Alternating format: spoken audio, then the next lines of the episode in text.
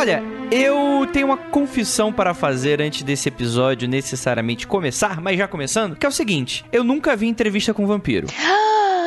Eita! Precisamos corrigir este erro. Não, calma, calma, calma. Já que foi corrigido, porque eu. eu Ah, aproveitando tá que eu vou gravar, né? que, eu, que eu iria gravar, eu acabei assistindo. E, cara, eu, eu vou ser bem sério com vocês, assim. Eu achei no início, assim, eu sentei pra assistir, beleza. Começou aqueles primeiros momentos, assim, da história do Lu e tal. Aí eu falei, poxa, o filme datou, né? Porque eu vejo um bando de, de ator galã que hoje em dia tá na faixa dos seus 89 anos. E todo mundo ali faz- fazendo papel de mocinho, ok. Eles eram mocinhos assim na época. Mas todo mundo fazendo aquele biquinho do tipo, eu sou galã de Hollywood, olha aqui, por favor, me notem, né? E tal. E, e aí voltou Crepúsculo tudo na minha cabeça. Eu falei, ih, cacete. Eh, Vai, nossa, meu Deus do céu, esses caras fazendo biquinho pra tela vai ser. Cara, mas eu terminou o filme. E sério, de verdade, cara, que filme apaixonante que é Entrevista com o Vampiro. Independente de tá datado ou não, que ele realmente eu acho que esteticamente, o tipo, estilo de filmagem, o ritmo, tá um pouquinho datado pra mim, mas cara, que filme legal, que personagens apaixonantes assim. Eu gostei demais assim. Vocês lembram da primeira vez que vocês assistiram o filme? O que, que vocês sentiram? Eu lembro, eu lembro. E também eu não assisti quando eu era mais nova. Foi um negócio engraçado que eu assisti já depois de mais velha. E é engraçado porque, tipo, eu vou falar uma heresia aqui gigantesca, ainda mais nesse programa. Uma heresia ainda maior do que a do Andrei. e Anne Rice nunca foi, tipo, meu minha coisa preferida de vampiros. Então, não sei se eu já assisti, tipo, meio braba, sabe? Tipo, já nos anos 2000 e tantos. E aí, tipo, realmente essa galera já não era, né, galã. Mas, apesar de não ser, tipo, meu universo de vampiros preferido e tal, é, eu gosto bastante do filme. É um filme. Tipo, eu acho. Hoje eu acho ele um pouco mais lento do que. do que na época que eu assisti. Então, tipo, eu assisto ele já um pouco mais dispersa. Porque, assim, depois que você assiste uma vez, não tem, tipo, grandes. tão grandes emoções, sabe? Não sei, eu nunca consegui me conectar tanto com esse filme do tipo, nossa, estou vendo isso daqui como se fosse pela primeira vez. Mas é, é um filme muito. assim, quando você tá no clima, ele é um filme muito gostoso de ser visto. Olha, eu me lembro de ter visto esse filme passar na TV, na TV aberta, há alguns anos atrás, né? E foi uma coisa assim, tipo, era meio tardão, então falei assim, "Ih, esse filme deve ter alguma coisa, porque tá passando tarde e tal. Mas o que mais me ligou a esse filme é, na primeira vez que eu, que eu assisti foi a figura da Cláudia. Sim. Porque a Cláudia, ela é absolutamente putaça com a situação dela. Né? Por motivos óbvios, né? Não, não vou entrar ainda, né? Pra, pra não comer pauta. Mas a Cláudia é absolutamente putaça. E aí eu ficava pensando, eu como uma adolescente, ficava pensando assim: nossa, gente, realmente deve ser muito difícil estar no meio desses homens tudo bonito. não poder fazer nada, porque você é uma criança, você está preso num corpo de criança. Então eu me lembro que eu falei assim: nossa, gente, a vida dessa menina é um horror. E aí eu me lembro de contar, de conversar com amigos tal sobre isso, de dar risada muito com isso e falar, puta, tadinha da Cláudia. Então acho que foi a primeira coisa que me chamou bastante atenção nesse filme. Caraca, eu vou ser mais polêmica ainda. Eu achava que era só na minha bolha, mas eu tô vendo que não. Eu comentei com o Andrei que eu achava que pra mim era super normal. Todo mundo tinha lido Anne Rice. Porque eu li Anne Rice muito nova, na mesma época em que eu li muita coisa de Agatha Christie, porque eram os livros que a minha mãe lia. Então eu tive contato com os livros e com o filme muito cedo. Como nesta época a pequena Ira estava lá naquela vida de mato do interior, então quando eu assisti entrevista com o vampiro, quando eu vi a cena, quando eu vi aquilo, sabe, no visual na minha frente, foi tipo, nossa, eu estou vendo o vampiro, gente, isso é tão legal. Porque lá não tinha, não tinha tantas coisas interessantes assim que me aproximassem desse universo. Nossa, eu posso realmente matar pessoas. Isso é permitido se eu for uma vampira. Ai, era tão bonitinho. e aí, uma coisa que eu achei muito, muito estranho. Depois, né, eu, eu vi a entrevista com o vampiro várias vezes esse filme. Eu gosto desse filme. Tenho minhas ressalvas com ele, mas eu gosto desse filme, até porque eu gosto do, dos vampiros de Anne Rice e gosto principalmente do Lestat nos livros de Anne Rice. É, mas o que eu estranhei é que alguns dias pra cá eu comecei a procurar pessoas, pessoas que eu achava que, tipo, conhecessem mais, que tinham lido e tinham assistido o filme. E na minha bolha, não. A maioria das pessoas não tinham lido, quiçá assi- assistido o filme. E aí eu fiquei, como assim?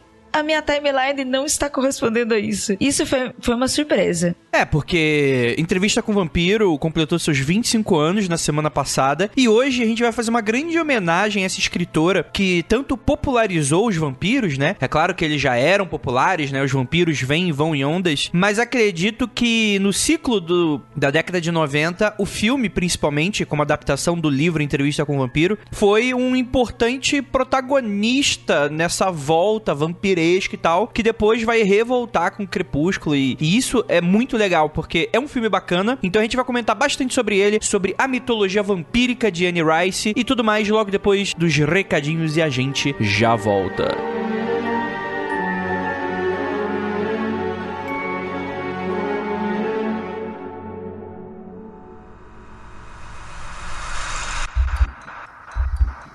Não há nada de errado com seu áudio. Adentramos agora através dos seus sentidos. Estamos preparando você para o que vai acontecer nos próximos minutos. Além do que conhece por tempo e espaço, o contato com algo além. Não conte para ninguém e nunca olhe para trás, pois este é Mundo Freak Confidencial.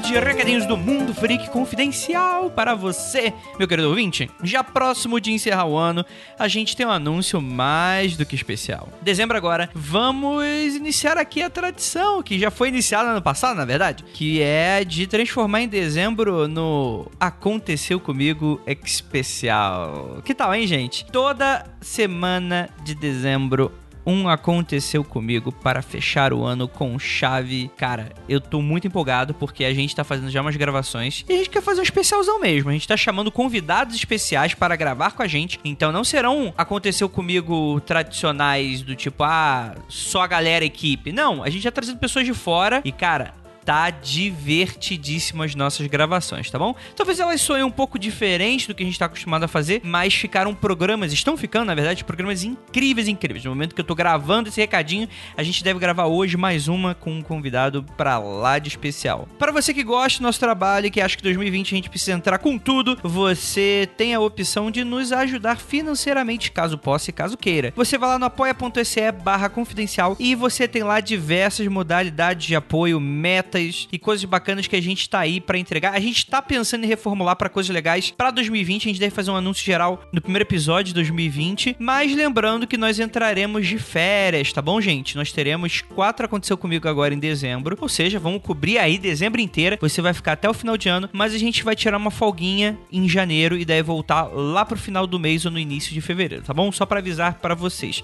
Tudo isso porque a gente precisa desse descanso. A gente precisa justamente pra ligar os motores, porque, cara, vai ser do balacobaco as coisas que a gente tá aprontando, de uma maneira que vocês nem podem imaginar. E para não perdermos aqui a honra e a oportunidade, vamos falar de parceiros e coisas legais que eu acho que você deveria saber. Primeiramente, para você que curte tatuagem, ou que tá pensando em fazer, vai descobrir se vai curtir. Eu vou fazer um recadinho especial para um brother que é o Ian Benetelli, que ele é tatuador, é uma das pessoas mais incríveis que eu conheço, não apenas no profissional, como também no pessoal. Eu não sei imitar o Faustão, desculpa, gente. Mas o Ian, ele é um cara muito show de bola, ele mora em Juiz de Fora, então se você for de lá da região, você pode entrar em contato com ele e da galera de São Paulo também, porque vez ou outra ele vem para cá e ele agenda é, algumas sessões com vocês paulistanos ou pessoas que estão aqui morando em São Paulo, tá bom? Então eu vou deixar aqui o contatinho dele para você dar uma avaliada e obviamente seu incrível portfólio, sério. O Ian manja muito de tatuagem, principalmente essa coisa mais terror, mais horror. Cara, é muito do cacete. Se você gosta do mundo freak, gosta desses temas, pensa em algo legal, dá uma conversada com ele se você tá pensando em fazer uma tatuagem. É um cara, ele fez uma pra Ira que olha, o Corvo da Ira, para quem já viu pessoalmente, ela tem no braço, cara, o cara manda muito bem. O perfil no Instagram dele é Ian com dois N's de navio, Benetelli. E você pode acompanhar, mas caso você não anotou aí, se perdeu, você pode ir no post desse episódio e dar uma olhada nos trabalhos dele. Tenho certeza que você vai curtir bastante. Fala inclusive que é ouvinte do Mundo Freak, acho que vocês vão trocar ideia, que ele também é muito fã. Bem, o segundo recadinho da noite é sobre a Pod Pesquisa 2019. Estamos encerrando o ano, mas a gente não pode deixar de tentar de cobrir quem é você, nosso queridíssimo ouvinte, porque em 2020 todos os podcasts do mundo, do mundo, do mundo, do mundo aqui do Brasil, do mundo do Brasil, Olha aí que interessante. É. Tá querendo descobrir quem é você. Isso mesmo. Isso serve para quê, gente? Ah, eu vou perder meu tempo dando meus dados e tal. Não, a gente não precisa de dados específicos. A gente quer entender mais ou menos como é que você, nosso queridíssimo ouvinte, funciona. Isso vai servir pra gente melhorar estatísticas do mercado, isso vai servir pra gente melhorar o que que a gente precisa entregar mais para vocês pro futuro. Todo mundo só tem a ganhar. Então vou deixar também no post desse episódio Pode Pesquisa 2019 aí para você. E terminando aqui um recadinho para você que curte financiamento coletivo, catarse e etc. E também curtas de erro Obscura, olha que interessante. Obscura é um novo curta-metragem de horror da produtora Suco Excêntrico Filmes e promete trazer uma visão perversa dos bastidores da televisão brasileira dos anos 80. Essa galera da Suco Excêntrico, ela tá arrecadando dinheiro e é super baixo que eles estão pedindo. Ainda é uma campanha flex, então não tem aquela parada de bater necessariamente a meta. Independente da grana, vai rolar, então é mais uma ajuda mesmo que você tá prestando com umas coisas legais que você pode ganhar aí no meio do caminho. Beleza?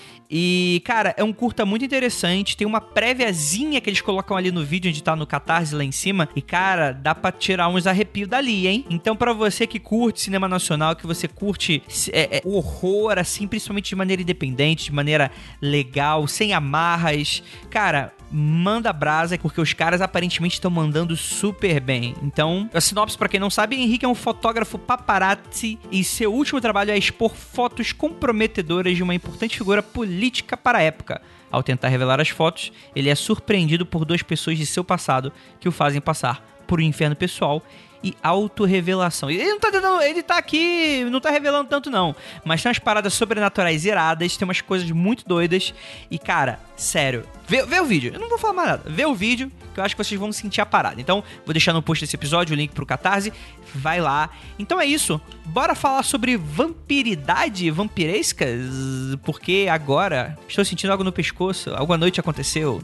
Talvez eu esteja com sede. Vamos descobrir o que aconteceu comigo agora no Mundo Freak.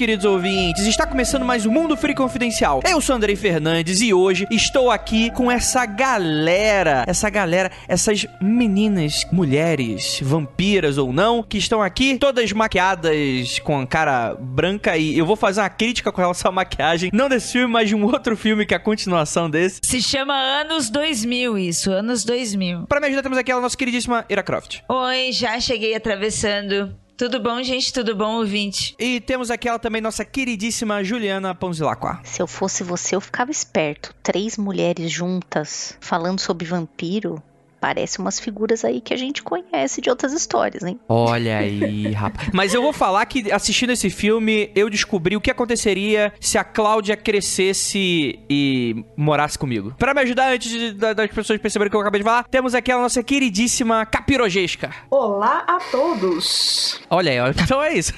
Olá a todos. Olá a todos. é isso aí, porque vampiros, eles são diretos e objetivos. Exatamente. Exatamente. É isso mesmo. Na verdade, né, Jéssica? Eu nem precisaria falar. Vocês deveriam só me obedecer, não é? Eu, eu deveria ter colocado só um olá. Olha. e fiquem com isso. É, eu já imaginei capirogesca com uma taça de vinho na mão, assim, agitando o vinho, falando olá. Tipo aquele vídeo que tem do. Como é que ele chama? Puta merda, esqueci. Ah, esqueci o nome dele. Mas enfim, é um cara do, do black metal também que ele balança assim a taça e ele fala. Vocês fiquem com essa imagem de Ju na, na cabeça, por favor, porque a realidade é que eu tô aqui bebendo minha garrafinha d'água, me hidratando muitíssimo nessa noite, tá? Com meu pijama de unicórnio, né?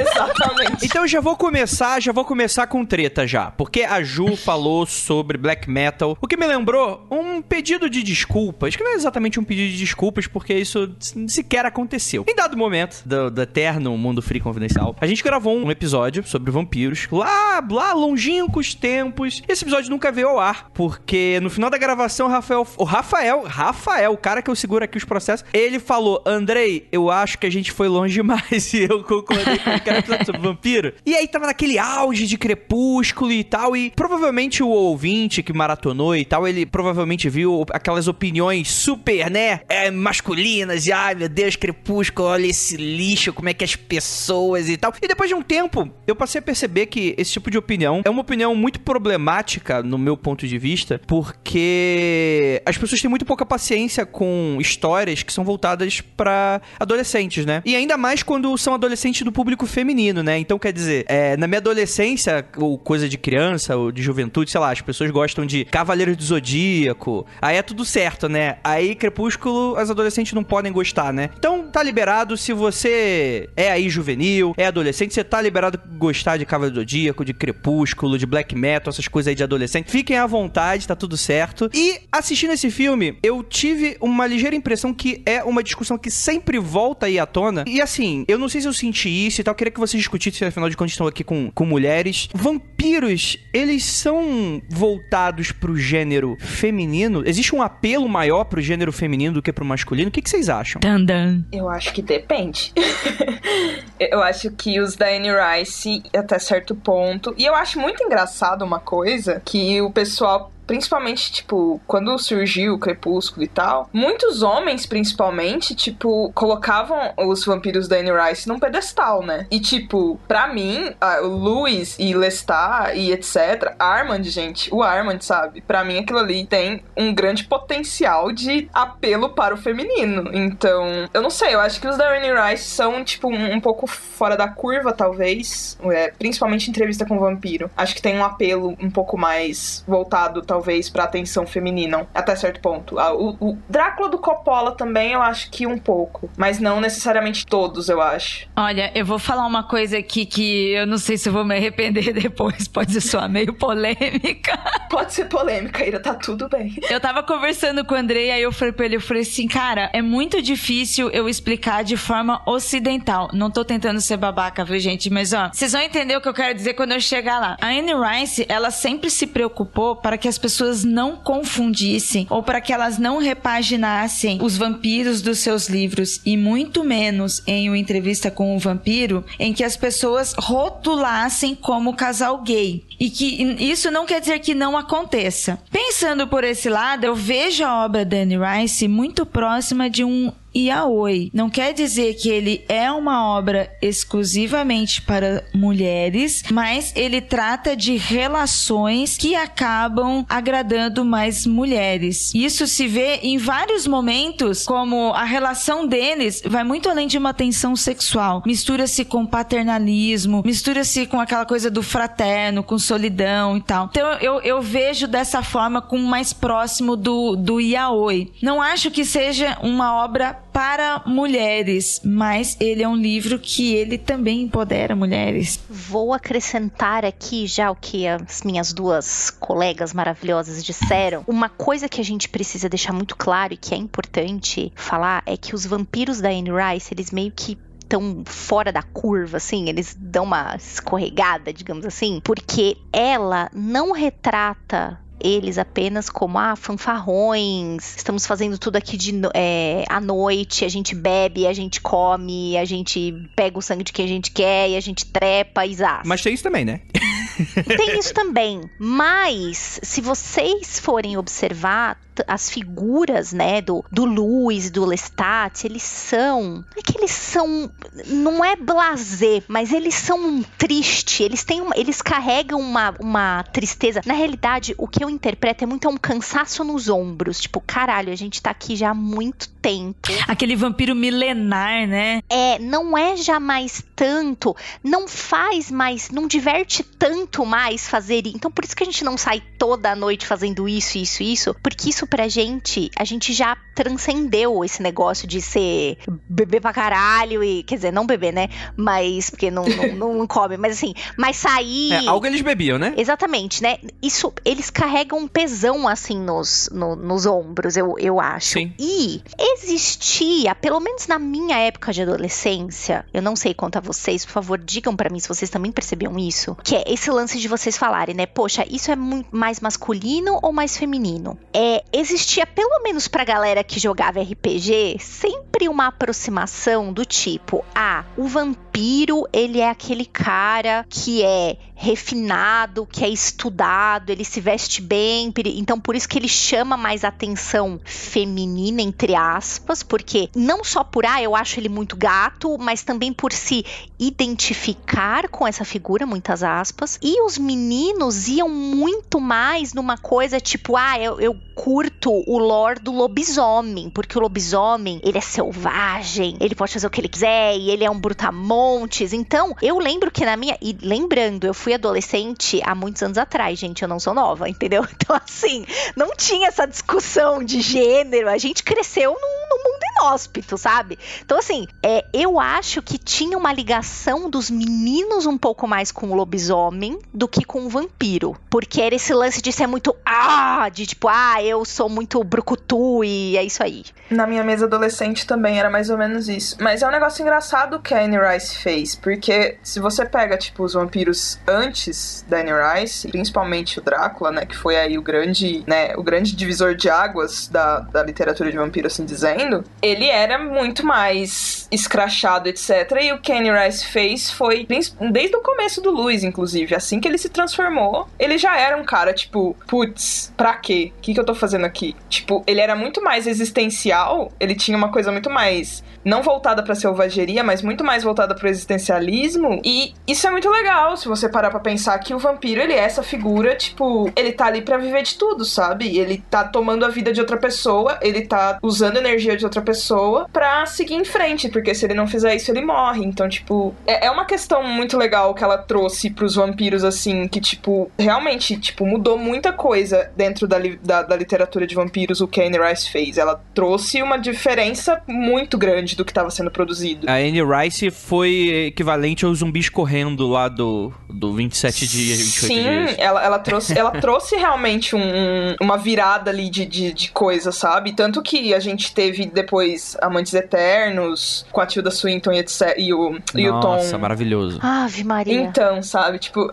eu acho que seria muito difícil ter esse tipo de vampiro se a gente continuasse ficando na narrativa do vampiro selvagem, sabe? É, é porque assim, houve realmente essa conversão, assim, né? O Drácula, ele se apresenta como um cara é, elegante e tal, mais ou menos como um predador se apresentaria antes, sei lá, tipo, olha, não, não faço nada, vem aqui, eu atraio a presa, né? Eu tenho essas coisas para atrair, mas eu sou um monstro, né? Sim, ele sempre foi um monstro. O, o Drácula, ele nunca é colocado como, sei lá, se alguém tem sei lá, fetiche no Drácula, às vezes a pessoa pode até ter, né? Mas não é como, por exemplo, aqui, que você tem uma relação de. É, não são monstros, eles são pessoas que foram transformadas em monstros. E por essa perspectiva, você tem todo esse conflito moral que o Lestat já não tem mais, porque ele é bem mais antigo, é o que dá a entender. E o, o, o Luiz, ele é um cara que ele acabou de ser transformado e tal, e enfim, as memórias dele de quando humanos já existiam ainda, né? É, tudo, na verdade, né? Deu um swap ali, o coração não batia mais, o sangue não era mais quente e ele precisava agora beber sangue. Ele não teve uma transformação completamente monstruosa, né? Não é um, um lobisomem per se, né? Ele sente o impulso, mas ele ainda mantém o cérebro humano, assim, né? E aí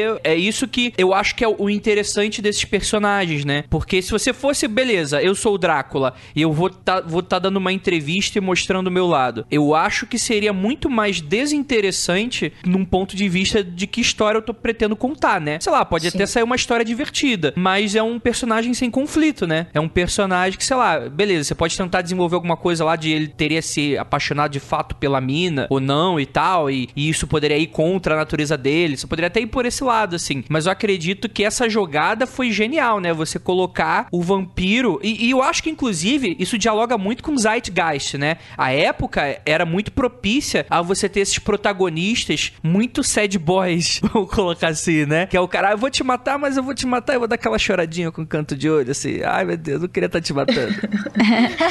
vai, vai, escorrer, vai escorrer uma lágrima aqui e pingar na minha mão quando eu estiver falando de Cláudia. Exato. E é interessante também porque os próprios vampiros da Anne Rice, ele também tem um desenvolvimento e um amadurecimento conforme os anos da vida dela como escritora. Porque em entrevista com o vampiro, o Lestat, ele é um personagem, o Lestat e o Louis, né? Todos eles têm essa solidão de vampiros milenares, de muitos antigos, de estarem sofrendo, mas a relação do Lestat com o Louis é muito mais próxima, né? Como protagonista, é muito mais profunda sobre isso. Já quando chega na Hora das Bruxas, que é uma outra série dela, que é dos anos 90, bem à frente, o próprio Lestat, ele já passou por essa fase triste e ele não é mais apegado, ele não tem mais esse esse vampiro conceitual que está aqui na Terra há muito tempo, ó, oh, estou sofrendo. Ele já não é mais esse vampiro, ele já é um vampiro que aceitou, sabe? Ele começa a ser, ele começa a ter uma outra frieza, não a frieza do monstro, mas aquela frieza pós-solidão que ele percebe que, ah, já que eu estou aqui mesmo, então só vou observar esses meros mortais aqui nesta terra. É, no entrevista com o vampiro, ele já é um pouco assim, né? Ele é o cara que, pela experiência, né, de martelo, não, é isso aí, entendi minha natureza. É isso aí que tem que ser. Então é isso. E, e o filme todo mostra ele tentando martelar o Luigi que ele precisa aceitar a sua própria natureza e seguir em frente, né? E, e isso é muito interessante, né? Que, que, não é um filme fatalista, né? É, é, o Lestat, o objetivo ali não é a moral da história no final, não é tipo, ah, a natureza dele é, essa e agora ele vai ter que fazer isso. Não, ele segue lutando contra isso e, enfim, sem falar do final do filme, mas é, não parece ter uma, uma, uma, uma, quebra com relação a isso, né? Ele é o cara que ele aceita um pouco melhor, né? Provavelmente ele aceitou algumas coisas que ele precisa fazer, mas ainda assim ainda tem aquele peso todo nos ombros, tá porra, minha vida é uma merda. Tanto que no final do filme, cara, me... cara, que piada maravilhosa o final do filme com o, o jornalista indo embora e tocando a fita no rádio do carro e o Lestat aparece e fala: Você escutou isso? Pois é, eu escutei isso durante muitos anos da minha vida. eu adoro é, essa é, parte. É maravilhoso essa piada, assim, cara. E é, é, bem, tem bem esse climão mesmo. O que eu achei interessante é que, assim, o filme ele foi sendo construído, e bem ou mal, eu vi muita coisa e li muita coisa de vampiro até então, né? Então, para mim, eu tentei respeitar o filme como, beleza, isso aqui criou ou trabalhou conceitos de uma certa forma que influenciaram muito das coisas que eu vi ou assisti até aqui. Então, não dá para eu tentar chegar nisso como uma grande originalidade. Então, eu tentei não me basear muito nisso na hora de julgar ou, ou na hora de consumir o filme. Eu tentei entender ele como um produto de sua época, né? E aí, uma coisa que, eu achei muito interessante é que no início é aquela coisa, ah, beleza, virei um vampiro, né? Dentro da mitologia da, da, da série de livros, né? Pelo que dá a entender, os vampiros existem na ficção, né? Não é aquele tipo de coisa do tipo, nos filmes de zumbi, não tem filme de zumbi pros filmes de zumbi. Aqui tem o Drácula, né? Então o cara, o, o, o Luiz pergunta, pô, e alho? E crucifixo? E a estaca? Aí ele fala, nada a ver. Só que eu achei isso meio ridículo porque ele fala, putz, nada a ver isso, que coisa ridícula. Aí daqui a pouco ele fala, não, mas o caixão não, o caixão, o caixão é sério. E tipo, tu fica, como assim?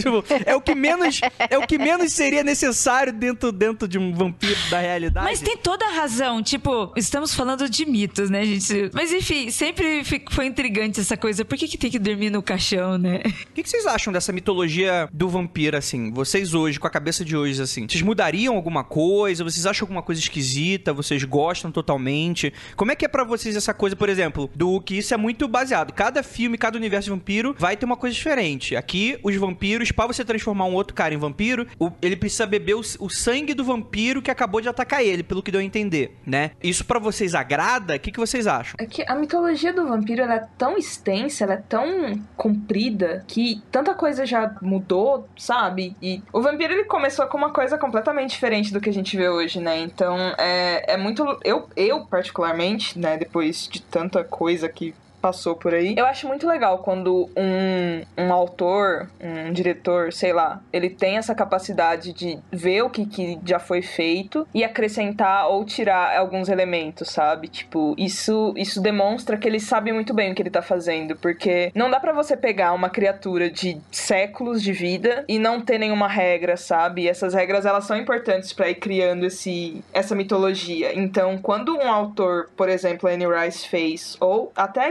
Stephanie Meyer fez. Pega uma regra e ou mantém, ou subverte, ou troca, ou sei lá, joga tudo fora e faz do zero, mostra que ela tem um domínio do que ela tá fazendo. Por pior que tenha ficado o resultado, ela pelo menos tá tentando, tipo, sair de um lugar comum. Porque se você pega a primeira história de vampiro feita no ocidente, romanticamente, né, da literatura, que é o do Polidori, o vampiro, ele era um cara doido da cabeça. E, tipo, o Lord Ruthven, ele é completamente alucinado das ideias. Ele só quer vingança, ele só quer, tipo, fazer bagunça por aí. E durante o século XIX isso mudou tanto. E aí, tipo, veio o século XX pautado no Drácula, e chega a Anne Rice nos anos 70 e faz um negócio tão legal, sabe? Tipo, uma coisa tão existencial, tão questionadora. O livro do Entrevista com Vampiro tem muita questão, tipo, humana mesmo, sabe? Tipo, por mais que sejam vampiros, tem muitas coisas humanas ali que, que é questionado. Então, é, é, eu particularmente acho muito divertido quando uma autora, ou um diretor, ou qualquer outra pessoa que esteja produzindo esse tipo de, de, de trabalho, consiga fazer uma coisa dessa. Olha, para mim seria complicado me conectar a figura do vampiro se não fosse a Anne Rice. Eu acho que para mim a Anne Rice foi um, um, uma divisão de águas mesmo. Porque como vocês já citaram anteriormente, hoje o meu filme preferido de vampiros é o Only Lovers Left Alive, que eu esqueci como é que é em português, desculpa. É o Amantes Eternos. Amantes Eternos, obrigada, Jéssica. Que é um filme que, assim, para mim, ele traduz direitinho, na minha concepção, na minha visão de vida, o que um vampiro sentiria por viver tanto tempo.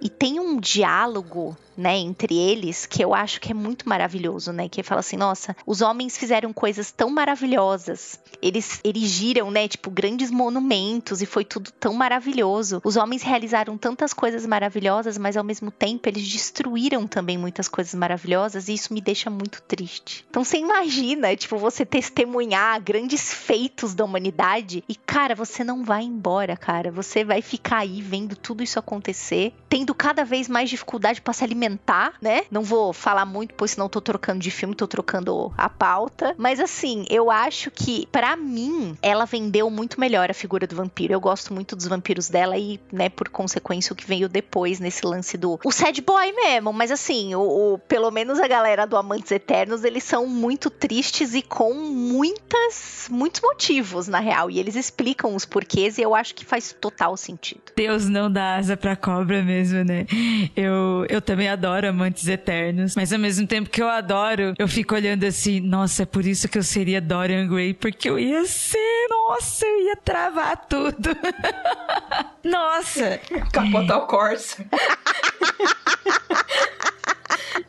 Mas como o Andrei perguntou e porque eu acabei abrindo o assunto do negócio do caixão, uma das coisas que a Jéssica falou e, tipo, é muito verdade, assim, da, da Anne Rice, de como ela deu uma, entre aspas, assim, atualizada na mitologia, né? Quando nós falamos sobre produção de conteúdo com mitologia, cada um sempre vai ter uma roupagem, uma nova visão, uma nova experiência e tal. A, a Anne Rice é muito claro essa escrita dela, tanto as referências que ela tem da vida dela, a homenagem que ela tem da filha dela, que a gente vai falar daqui a pouco, dessa personagem que eu acho magnífico, como ela trabalhou tanto no livro quanto no filme, quanto ela representa muito da Anne Rice ali. Eu acho que essa atualização que ela fez de mostrar os vampiros de forma, entre aspas, humana, porque eles foram pessoas humanas, e ainda assim colocando o monstro, porque eles não ficaram bonzinhos, eles são sedutores, mas eles são monstros. Eles nos veem como gado, nós somos comida. Então não dá para dizer que eles são tão fofes assim.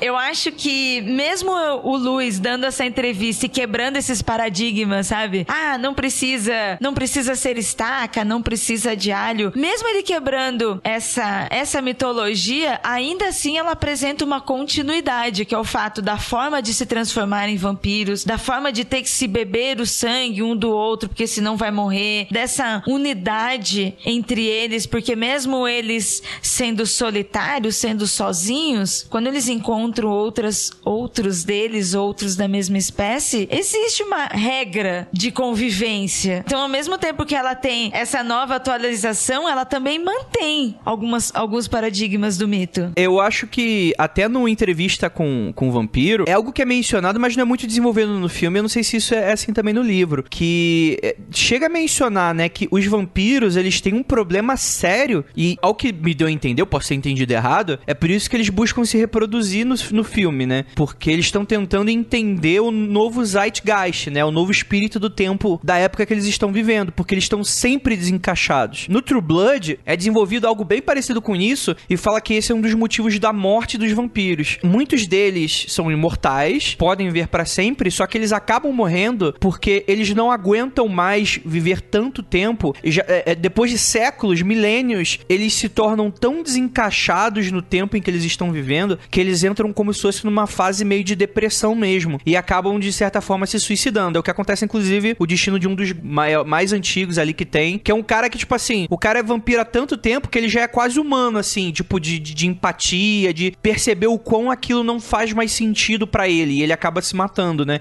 No, aqui, no, no entrevista com o vampiro, não tem muito por esse lado, mas ainda assim existe um pouco dessa inconformidade com o tempo em que eles vivem. Isso fica subentendido com Lestat, mas isso fica bem claro com é, é Armand, né? Que é o. Que é o. Ai meu Deus, esqueci o nome do ator. É, o Antônio Bandeiras. O Antônio Bandeiras, assim. Que eles têm uma aproximação com os novos vampiros que é meio como se, por osmose, eles passassem a aceitar um pouco mais o tempo que eles estão vivendo. Então não é tipo assim, ah, vive dois mil anos e é isso aí tudo certo, é a mesma coisa. E eu acho isso um aspecto tão interessante. Obviamente, né? Transforma essas criaturas sobrenaturais monstruosas em, em humaniza isso, né? Mas eu ainda acho muito interessante. Agora, tem uma crítica com relação ao filme. Porque em dado momento do filme, logo no começo do filme, o Lestat pega um rato e bebe o sangue dele em cima de uma mesa com um pano branco e não respinga nada do sangue do rato, mano. É impressionante. E, e, e André, deixa... milênios, anos fazendo isso. Imagine a prática. O cara podia dar uma bicuda, fazer uma embaixadinha, jogar o rato pegar na boca e não ia derramar uma gota. Não, mas fiquei muito. Porque o bonecão lá que eles usaram do rato ficou em cima da mesa. E não ficou, tipo, ah, só manipulando. Não, tipo, então sugou tudo, né? Vamos pegar aqui o exemplo da Ju, que a Ju seria esse vampiro. A Ju, virginiana nata, como ouvinte aqui do Mundo Fix sabe, que tem a casa dela um brinco, tudo extremamente no lugar. Imagine a Ju, mil anos sendo vampira. Você acha que ela não vai estar tá pegando o rato e fazendo malabarismo e não vai pingar uma gota? São muitos anos de experiência. É, eu, eu sou obrigada a concordar com a Ira, gente. Eu acho que aquilo ali foi extremamente experiência mesmo. Olha aí, ó, tá vendo? é.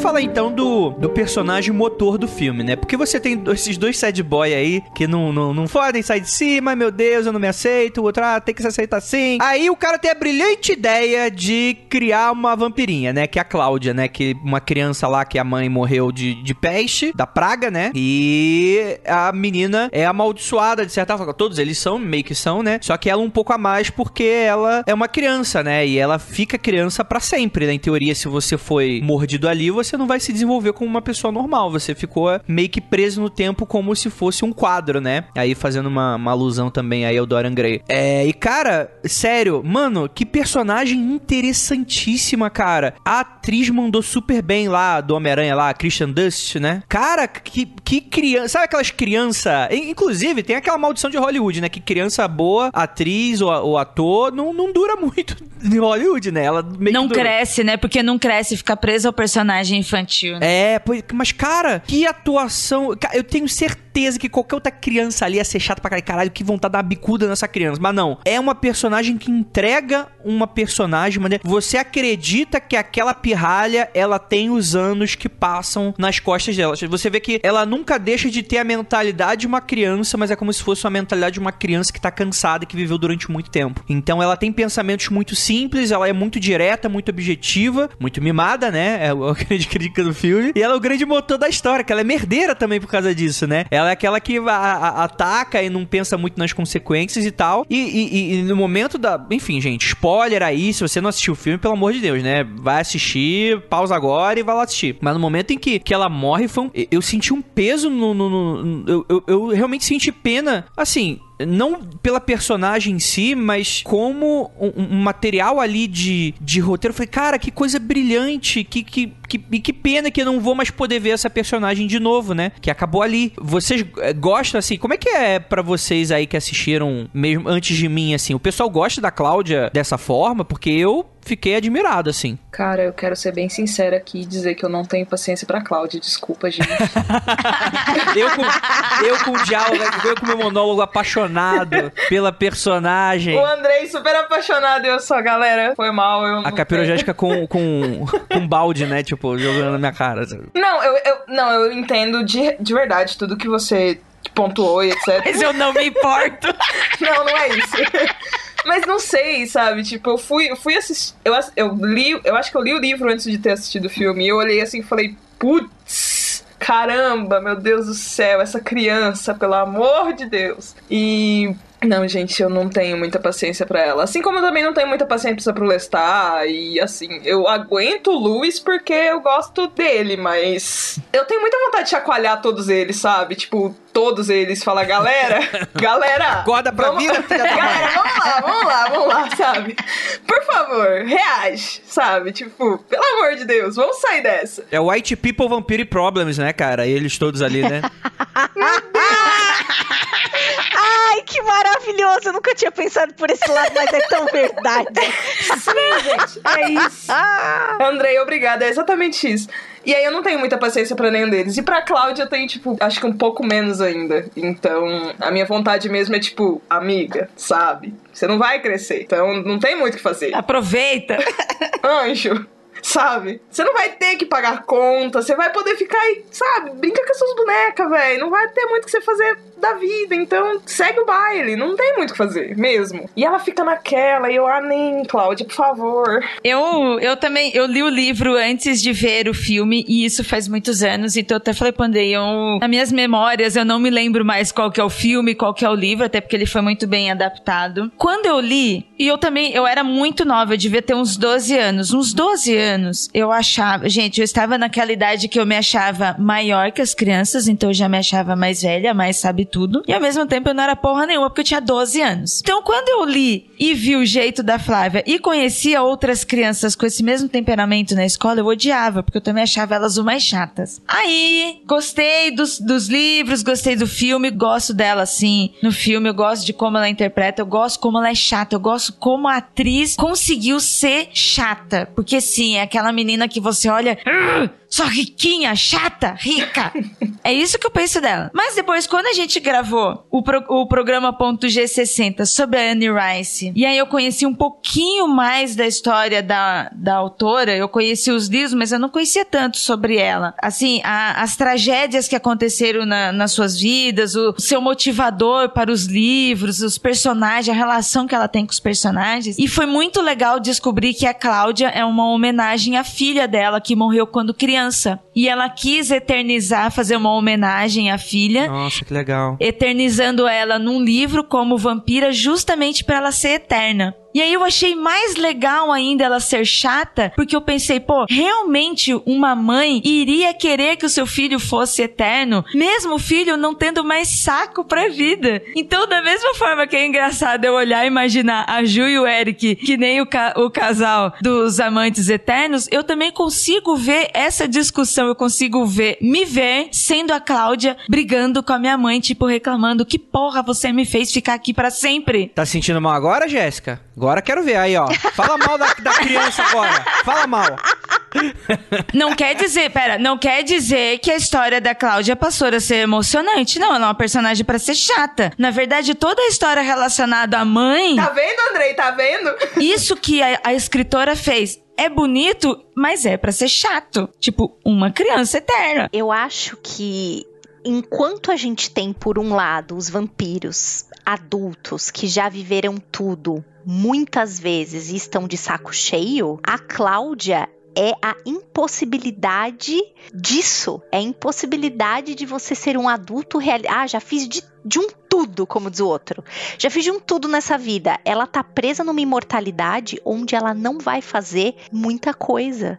Isso mesmo que você está pensando, ouvinte. Ela não vai fazer isso. Não. E aí, o que, que vai acontecer? Porque existe, inclusive, isso no filme. Ela vai pra cima da galera e a galera fala: Ei, você é uma criança, rapaz. E ela fica puta, porque ela não é uma criança, né? E então a Cláudia é uma prisão na impossibilidade das coisas. Que bonito isso, Gil. Por isso que a Cláudia é chata, por isso que a Cláudia, ela tá doida, ela está abanando o vestido e ela não pode, pois é, e ela não pode realizar isso, porque as pessoas falam, e, é, e, e isso é uma coisa recorrente no filme, inclusive, também. Imagina, você saia daqui que você é uma criança, e ela fica puta, ela fala, eu não sou criança, eu não quero fazer coisas de criança, eu não quero ser tratada como criança, eu não quero usar vestidinhos de criança. Não quero ser vestida como uma boneca por você, Lestat. É, exato, entendeu? Pegue essas bonecas e tire elas daqui. Enfia no cu! Enfia no cu, muito mesmo. Ela é movida na força do ódio, a menina. Não, sim, eu concordo com tudo isso, gente, mesmo. Mas eu, eu realmente tenho vontade de chacoalhar todos esses personagens, todos eles. Eu não tenho menos nenhum, é todos. Você tem toda, tem todo o direito. E ó, digo mais, se a obra fosse ruim, você não teria raiva deles. É verdade. Você só leria e falasse assim, é, gente sem graça. Como eu lia um, Concordo. uns outros vampiros aí uma vez, e aí eu, tipo, falei. É. Nossa, olha, professora que tem o dom da palavra é isso, né? Olha isso. O argumento, sabe? A argumentação. A pessoa chega com Nossa. argumento, com didática. E aí, Jéssica, eu estou vendo a cena, ela te manipulando assim, e você. A É. Ju é a única pessoa que faria eu gostar do Lestat, inclusive. Se a Ju pegar. A Ju vai falando, daqui a pouco toca a mão na tua bunda e tu não tá nem percebendo. É isso aí mesmo. Se a Ju pegar e falar, Jéssica, Jéssica, você gosta do Lestat sim, por isso, isso, isso eu vou falar, eu gosto, realmente. É, é o canto da sereia do inferno, tá ligado? Exato. Quem sabe, agora que vocês falaram que eu tenho esse poder na mão, eu vou usá-lo. Putz, serei super manipulado agora. Agora já era.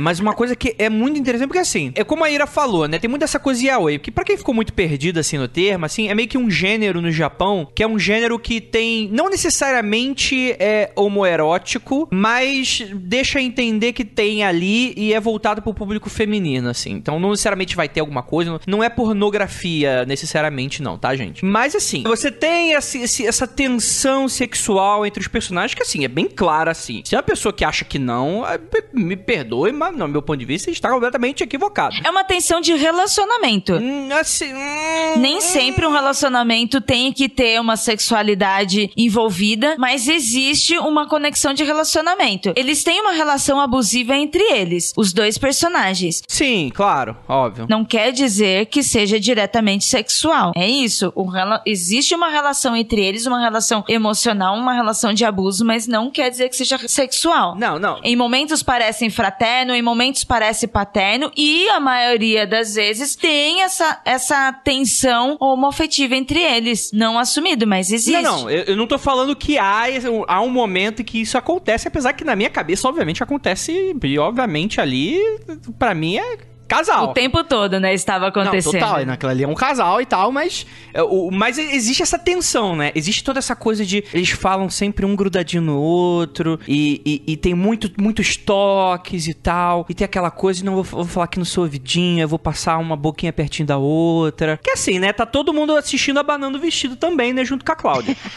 É, mas, assim, o filme, não, o filme não deixa claro, obviamente, que existe, que o vampiro pode ter uma relação sexual. Porque no fundo, no fundo, a gente sabe que o fato deles atacarem e beberem o sangue é meio que a analogia do sexo pra eles. Tem muito essa coisa da alimentação, que é o, é o primeiro sentido que vem, mas você tem também aquela coisa da sedução, então é meio que o orgasmo deles é na hora de beber o sangue. Tem várias obras que retratam isso, né? Que são seres, na real, assexuados e usam a alimentação deles eles como meio que um, um, um fator aí do prazer deles, né? Mas aqui no filme não tem cenas de sexo e, e não parece ter um interesse, assim. Tem beijos e tal, principalmente no momento da sedução ali, que eles estão pegando a, as, as mulheres e tal. Mas não ficou claro para mim se os vampiros nesse universo transam. Porque claramente eles não comem, eles não se alimentam de, de, de coisas humanas, né? Assim como várias outras mitologias. E é aí que quando surgiu essa coisa da Cláudia, eu fiquei na dúvida. Porque olha que, olha que é, é, é, é muito controverso, principalmente pro de hoje, né? Você vai pegar uma personagem que é uma criança, obviamente dentro do filme, ela tem anos de existência, né? Só que ela tá ali presa na, naquele, naquela questão toda. E, e tem aquela questão, né? Ela sente inveja, né? De mulheres adultas, né? Tem um momento que ela fica olhando uma mulher pelada trocando de roupa e fala, nossa, eu queria ter esse corpo. É, é claramente ela tava ali querendo ser algo que ela nunca vai ter, né? Mas é, é para vocês, assim, ficou tão claro assim que era uma questão sexual para ela, que porque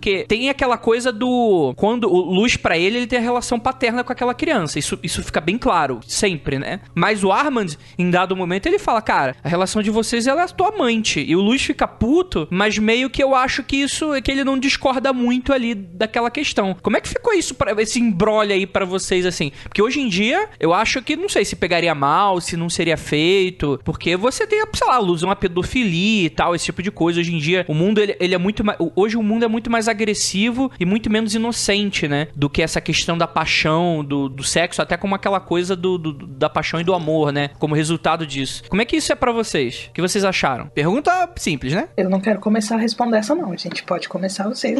Eu nem sei o que responder ainda, a, Ju começou, a Ju não respondeu, mas ela citou um pouco disso. O que, que você acha, Ju? Eu acho que a Cláudia tá presa nas impossibilidades. Eu acho que não é só sexual, porque ela sendo uma criança e estando presa no corpo de uma criança, aqueles outros vampiros que estão ao redor dela, que a transformaram, enfim, parará, tendem a tratá-la como uma filha para sempre. E isso não é o que se espera de um vampiro. Porra, como é que são os vampiros lá? Por mais que eles estejam sad boy, que nem fala o Andrei, né? O que, que, se espera de um vampiro? É o cara que toma as decisões, é o cara que chega junto, é o cara que é muito culto, que é muito trabalhar, que vai e faz o que quer. Que obtém a liberdade máxima. Esse Exato. filme fala muito que ser um vampiro é você ter liberdade de fazer o que você não tinha antes como humano, né? Exatamente. E ela nunca vai ter. Ela está presa numa eternidade onde ela nunca vai conseguir chegar ao ápice do que é ser um vampiro. Então eu acho que vai muito além do sexual. Eu acho que o filme, principalmente, explora muito sexual, porque, né, filme cheio de galã, nos 90, né? Estamos falando disso. Mas no livro você percebe que é para tudo. Ela está presa a poucas possibilidades para tudo. E por isso que ela é tão revoltada, por isso que ela é tão chata. Pois é, eu também vejo dessa mesma forma que a Ju tá falando. É claro que o Luiz tem essa paternidade com ela e o Lestat também, ele também manifesta isso em palavras, né, que existe esse sentimento deles paterno. O do Louis, eu acho que porque ele não conseguiu se desvincular da sua essência humana, ele é muito forte a humanização dele, sabe? Não, não só pelo jeito triste, o jeito triste eu acho que é mais do vampiro, mas as inspirações, as necessidades dele, o fato dele se sacrificar, deixar de, de tomar sangue por causa de dó das pessoas, porque não quer se alimentar dessa forma. Então ele ele tem ele é muito preso ao humano ainda, então por isso que tem esse lado paterno mais forte. Eu acho que por ela estar impossibilitada, como a Ju falou, eu acho que ela não sabe quais são esses outros sentimentos, porque ela não foi uma pessoa adulta. Exatamente por ela ter sido transformada em criança, uma vampira criança, ela ainda assim, até aí biologicamente ela viveu como uma criança e as experiências que ela teve sendo vampira com eles também foi fazendo um papel de uma criança. Então, por mais que tenha essa tensão de relacionamento entre os dois, como o Armand citou, é como se fossem amantes, mas não que sejam exatamente amantes, eu acho que ela, nem ela sabe o que é isso, é uma confusão, sabe? Uma hora é meio pai, é meio parceiro, é, eu acho ele lindo, eu gostaria de ser com ele, sair com ele, mas eu sou uma criança, não sou uma mulher. Então, eu acho que existe essa confusão ali. Bom, gente, eu acho, eu acho que a Ira e a Juja disseram tudo. Eu acho que é basicamente isso mesmo. Eu fico por aqui. Chata.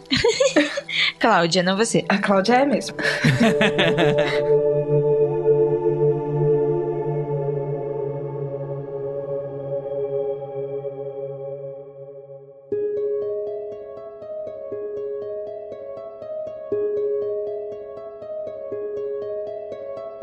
bem, gente, aí você tem as outras obras, né? A gente termina aí com a entrevista do Lestat e ela desenvolve um pouco mais o universo. Eu, por curiosidade, fui ver aquele filme lá do Rainha dos Condenados, né? Que, do que eu sei do universo, eu sei que é muito, o filme é muito diferente do livro Rainha dos Condenados e que muitos dos fãs criticaram demais a adaptação. E assim, e realmente, né? O filme ele é muito ruim. Não tem nenhum ator de ponta, de expressividade. O Lestat é trocado por um adolescente muito esquisito. E a maquiagem é horror. Meu Deus do céu, a maquiagem. Eles trocaram aquela maquiagem super maneira do, do Entrevista com o Vampiro pra os vampiros se tornar o Fred Mercury prateado, cara. O coisa horrorosa. Desculpa, mas é que as tuas referências hoje estão 10 de 10, Andrei. Eu amo a Gil Renda, é maravilhoso. É demais. Mano, olha, eu vou falar que só tem uma coisa boa daquele filme, que é a trilha sonora. Porque tinha a, a Laia, porra, É. que era a mina que hoje seria, sei lá, mano, hoje ela seria a Beyoncé, se ela não seria mais do que a Beyoncé. Nossa, é. Eu ia comentar sobre ela agora. É, e é ela que faz a rainha dos condenados, não é? Também no filme? É ela sim. É. A caixa. É, então, e aí eu acho, cara, que pra mim, porque eu, eu sinto muito falta dela, eu acho que ela foi uma. Pra quem não sabe, a Alaya era uma cantora de RB, que na época chamava RB. E, tipo, cara, se ela tivesse viva hoje, ela seria tão grande quanto a Beyoncé. Eu acho que isso a galera há de concordar. Ela era muito boa, ela teve uma ascensão muito foda e ela tem uns discos muito bons. Se você não conhece plataformas de streaming aí, tem alguns discos dela. E ela morreu muito nova. Ela morreu no acidente de avião, não foi isso? Foi, isso mesmo. Eu assisti esse filme, inclusive, por causa dela. É, e na época ela tava, tipo, muito bombada. Topzera. É, e tem música dela na trilha sonora. Eu adoro a trilha sonora desse filme, mas o filme realmente é sofrível, não dá pra defender. Eu amo o filme. Tá tudo trocado aqui hoje, vocês perceberam, né? Vocês perceberam, ouvintes. Eu não, eu não vou dizer que eu me assusto. Não, eu concordo que ele é muito ruim, gente. Ele é um péssimo filme mesmo, mas eu adoro. Tipo, pra deixar assim, passando, eu só olho assim e falo, putz, que péssimo filme. Mas fazer o quê, né? É esperado de mim, tanto que a Ira nem se assusta mais. Não.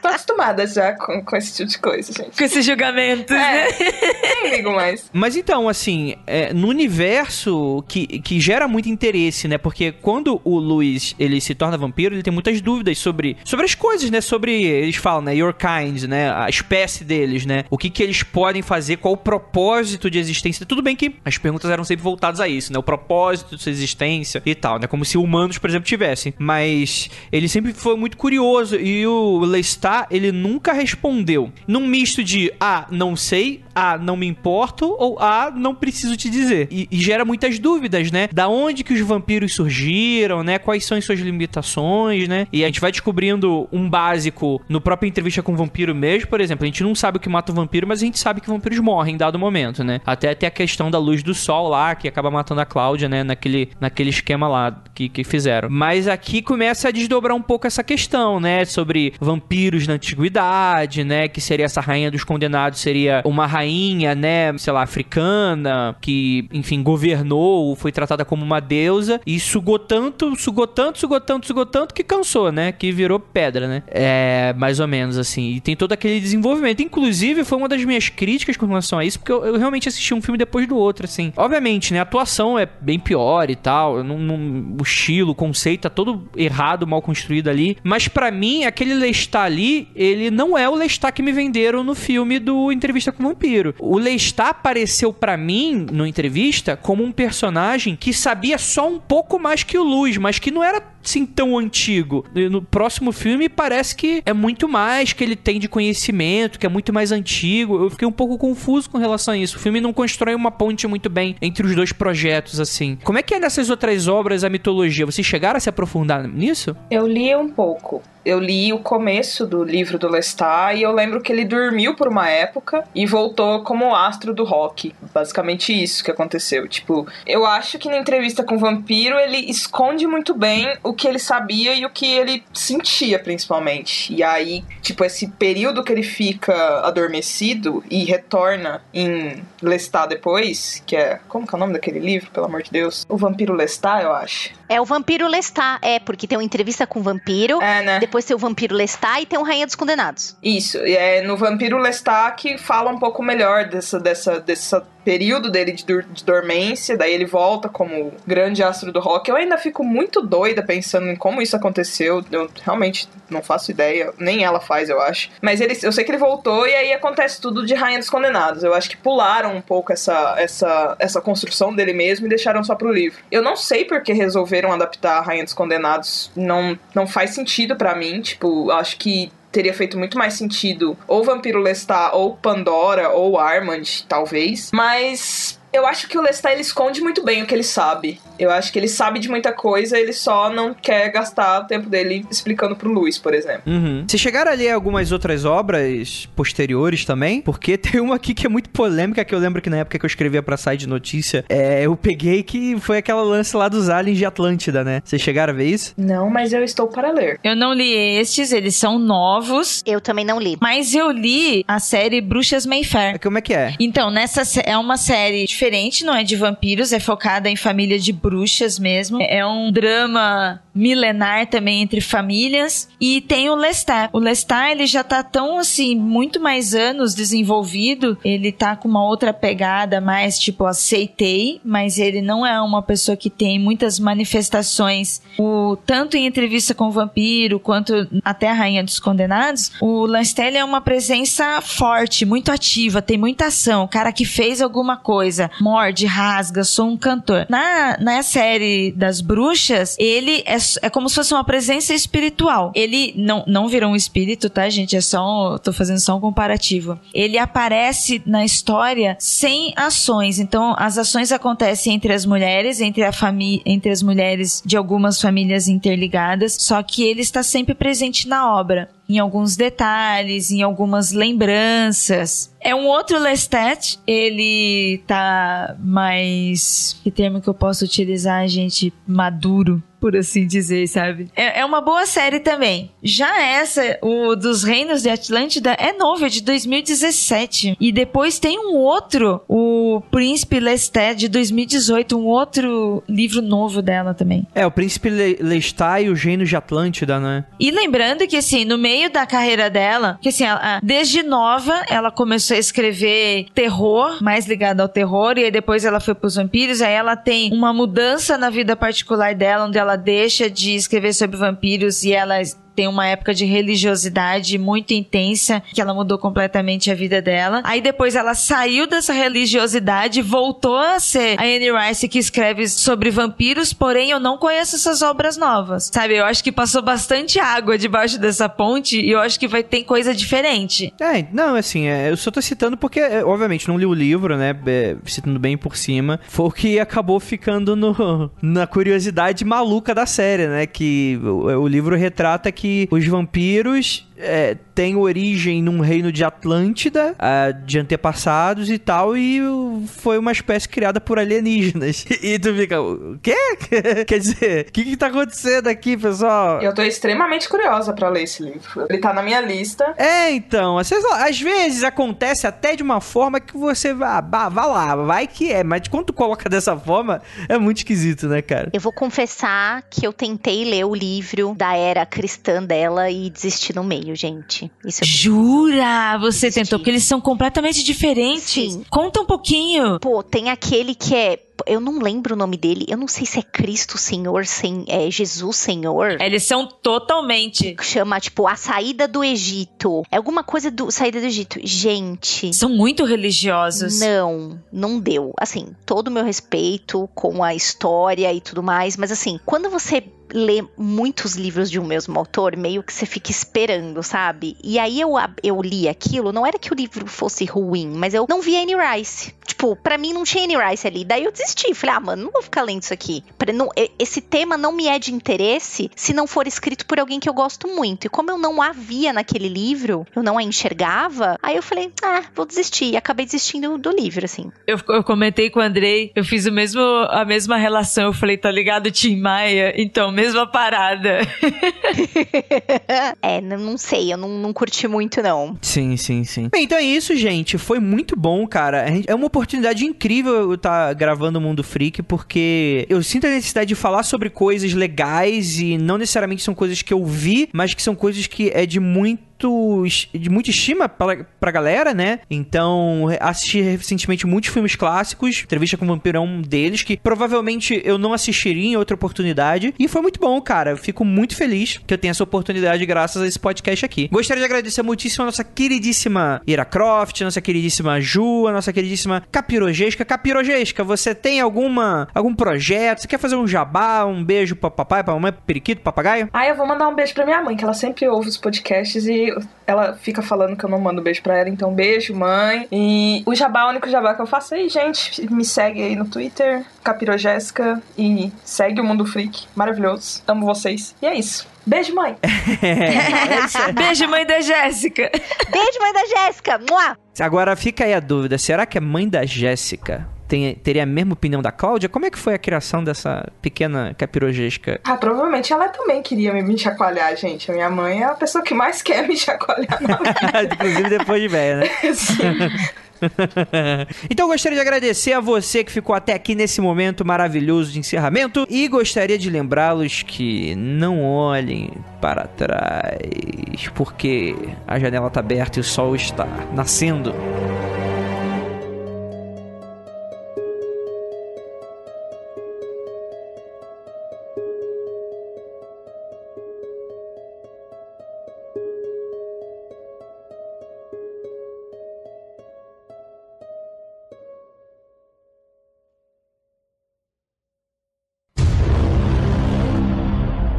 Eu, vou falar um termo, Murilo, se eu me arrepender desse termo, depois você corta. Eu falei, é um filme muito que você sente. Você sente o cheiro de no filme todo, né, cara? Que é um filme que tem a tensão sexual. É o quê? Mas... Cheiro do... É o quê? Cheiro é. do quê? Eu falei pro Andrei não usar esse termo. É o quê? Não, mas pera, eu não entendi.